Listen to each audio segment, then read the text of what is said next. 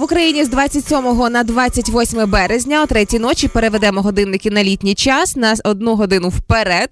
Да, будемо менше спати. Ви все правильно зрозуміли. Подожди, а принимали же закон вроде, что мы не будем больше переводить. Да, але нардепи провалили це голосування у другому читанні і надіслали його на допрацювання. Это же наверняка у них были какие-то причины, э, потому что, они, не- ну, и почему они не приняли закон. Например, они не разобрались, как активировать заводную головку на часах. Это такой сосочек, знаешь, которым нужно переводить стрелки. Чтобы перевести, нужно оттянуть сначала немного.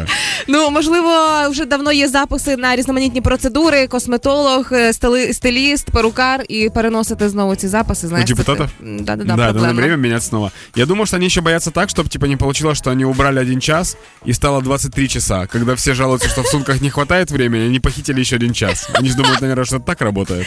Але насправді мене дуже дивує в цьому формулюванні е, доопрацювання. Що означає відправити на доопрацювання законопроект про години? Это же, да, это простой закон. Просто не делать этого. І все можливо не вирішили питання дизайну годинників, які не треба вже переводити. Может, они решили на собрании так, подождите, мы же не спросили сов и жаворонков. Как мы можем, это, как, как можем принимать такие решения? Або вся причина криється в Укрзалізниці, і там зараз так інколи проблеми з прибуттям потягів. Знаєш, а ще плюс година, там взагалі колапс почнеться. То есть получается, что в Верховной Раде по факту продолжают переводить стрелки только не на часах? Ну да, як мінімум, ще на півроку.